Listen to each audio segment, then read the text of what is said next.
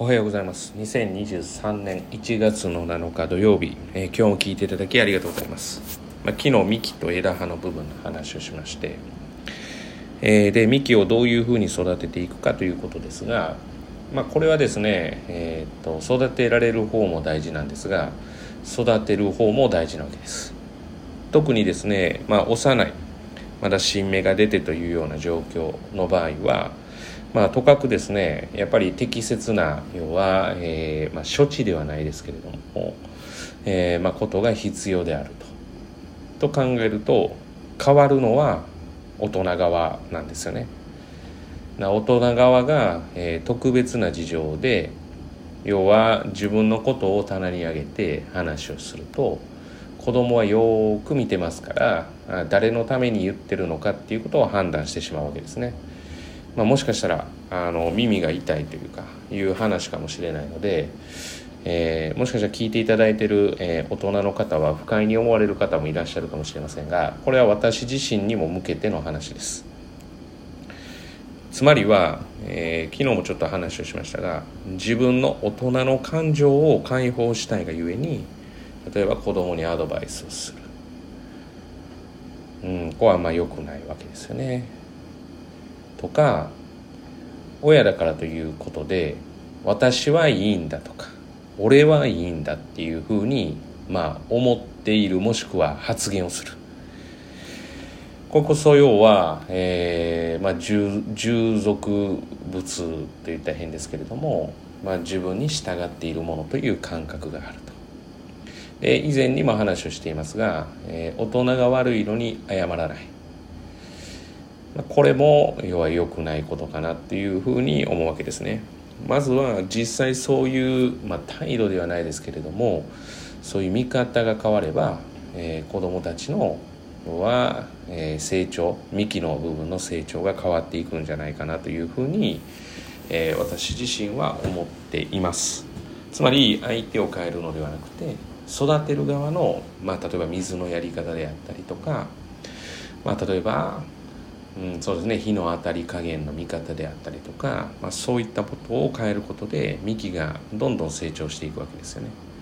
で幹がどんどん成長していくと、まあ、つまり昨日言った枝葉の部分方法が、まあ、実をなすっていうことですね。だからまあ自分で考えられるようになるためにはまず幹が出てある程度の方法が見えてでそこで、まあ、ようやく自分で考えられるようになるかなと。で当然その自分で考えたことがうまくいっていないこともあると思いますがそれはそれでですね、えーと、本人が納得してやってるんだったらさせるべきだというふうに私は思っています。でそこで例えば失敗したりうまくいかなかった時にやっぱり初めてアドバイスの時が来る。だからまあ面倒なことは誰しもが嫌なので先回りをしたくなることは重々わかるんですけれどもやっぱり痛い目の経験をさせるということはまあ、ものすごく大事じゃないかなというふうには私自身は思っています。そうすると大人側の理論で大人側の気持ちだけで子供に接すると、まあ、何もうまくいかなくなるわけですよね、まあ、これがやっぱり方法論といやその根本の部分の違いなのかなっていうふうには思っています。だからここはですね、えー、もう完全にもしかしたら中学生高校生の人も聞いてくれてるのかもしれませんが親目線で親目線ではない親御さんに対してっていうことで言うともし何かに焦られてるんだったら何に焦られてるんですかと。もしくは何にイライラされてるんですかと。でそれをちゃんと突き詰めて実は考えると意外や意外に そんなイライラすることでもなかったなとかそんな焦ることでもなかったなっていうふうに思うような内容が、えー、多々あるんじゃないかなというふうに思っています、まあ、ですからですね耳が痛い話かもしれませんがまあ子供をまずやっぱり一人の人間として尊重することですね。もうこれは絶対です。でそれに対して要はどういうふうに願っているかっていうことを伝えることは OK ですがそれは子ども自身の判断になりますから要は子どもたちの実践っていうのを重んじること。あちなみに実践を重んじることとルールを、えー、例えば何か自由にすることは私は別だと思っていてルールはルールで絶対に適切に要は定めないといけないと思ってます。これも以前にも話をしたことがあると思うんですけど、えー、細かなそういうなんか勉強しなさいっていうことを言う割にはというかまあ伝えるのに要はその家庭のルールが曖昧だったりするので非常にそこはあのやりづらいというのがあるので逆ですね。だから家庭のルールは家庭のルールでどうあったってこの家に住むんだったら全員がそれを守らないといけない。そうです。子供だけじゃないです。子供だけだったらちょっとあの弊害が生まれます。なんで私たちだけなのっていう話になって大人だからいいのっていう理論はあまり通用しないわけですよね。当然仕方がない理由はありますよ。例えば門限とかでまあ例えば親であれば当然仕事のお付き合いで例えば食事に行ったりしないといけないと。だからちょっと遅くなるんだと。いうことはいいですけれどもまあそれが例えば何にもないのに例えばそのルールを簡単に大人側が破ってしまうとそれはそれで問題ですから大人側も子供側もその家にいるためのルールですよね。だ誰が稼いでるとか稼いでないとかはもう役割分担の話ですからもうそんなこと言い始めたら誰もあの暮らせませんからね子供は。だからその家庭の家庭の中でのルールでまあ当然そのそれぞれの諸事情によって異なる点はあったとしてもでも明確に線引きはしておくべきです。例えばやっぱゲームを1時間以上してほしくないんだったら1時間っていうことを絶対に死守する。まあ、出ないとこの家には要は何かあったら暮らせないですよと。それは勉強とは別です。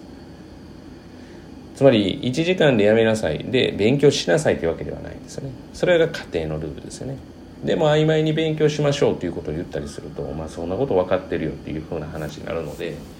まあ最後ですね。今日の話の最後としては家庭内のルールはきっちり決めてそれは守っていくべきだと思います。まあ当然その事情によっては守れないこともあると思います。ただその家庭のルールっていうのはあの全員が平等に守るべきルールだというふうに思います。でまあそれと勉強に対しては絡めないっていうことですよね、はい、そのルールと勉強を絡めるとまだこれはこれでややこしくなるわけです。といったところかなというふうに私自身は思っています。だから幹の部分を成長させようと思うとまあ、結論から言うと、まあ、こちら側が変わるしかないということと、まあ、さっきの家庭のルールはもしかしたら決めてもらった方がいいかもしれないですね。子どもたちは明確になりますからね。塾で言えば遅刻はしませんえしないようにって言って遅刻したら当然遅刻したらなんでなのっていう話になるってことですね。そこは曖昧にしてはいけない。うちで言ったら時間通り始めるわけですからだ時間通り始めるっていうのは時間な時間になったら確認テストを配ると。まあほぼ同時にいつも配ってます。そういうルールというか時間に対しての感覚を養ってほしいのでだからその時点でちゃんと座って待っとけるかっていうルールにするわけですね。始められるようにしといてくれと。でそれが分かってなかったら、まあ、こうなんだよっていうことを必ず伝えてそれをお互いが守るということですね。だから例えば私が、えそれを守れないとか曖昧にしてるのはダメなわけですね。終わる時間もしかり始まる時間もしかり。だこれがだから塾でのルールですね。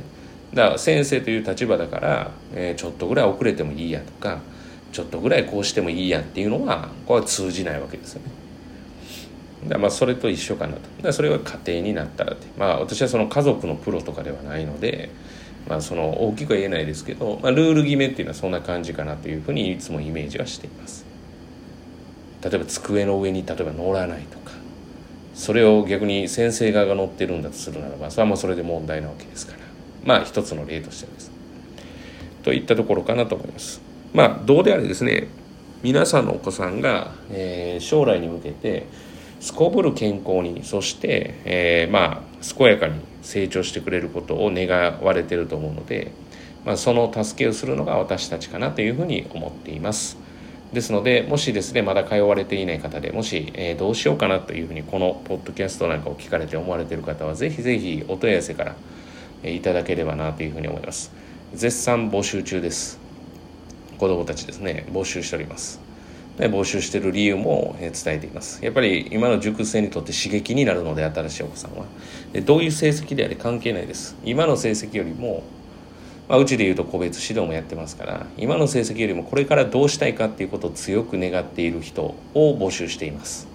まあ、当然そのいろんなケースがあると思うので、まあどまあ、まあ特にっていうことで言うとできないからダメだよっていうわけではないということですね。というふうに考えていただければなというふうに思います、えー、本日も聞いていただきありがとうございました。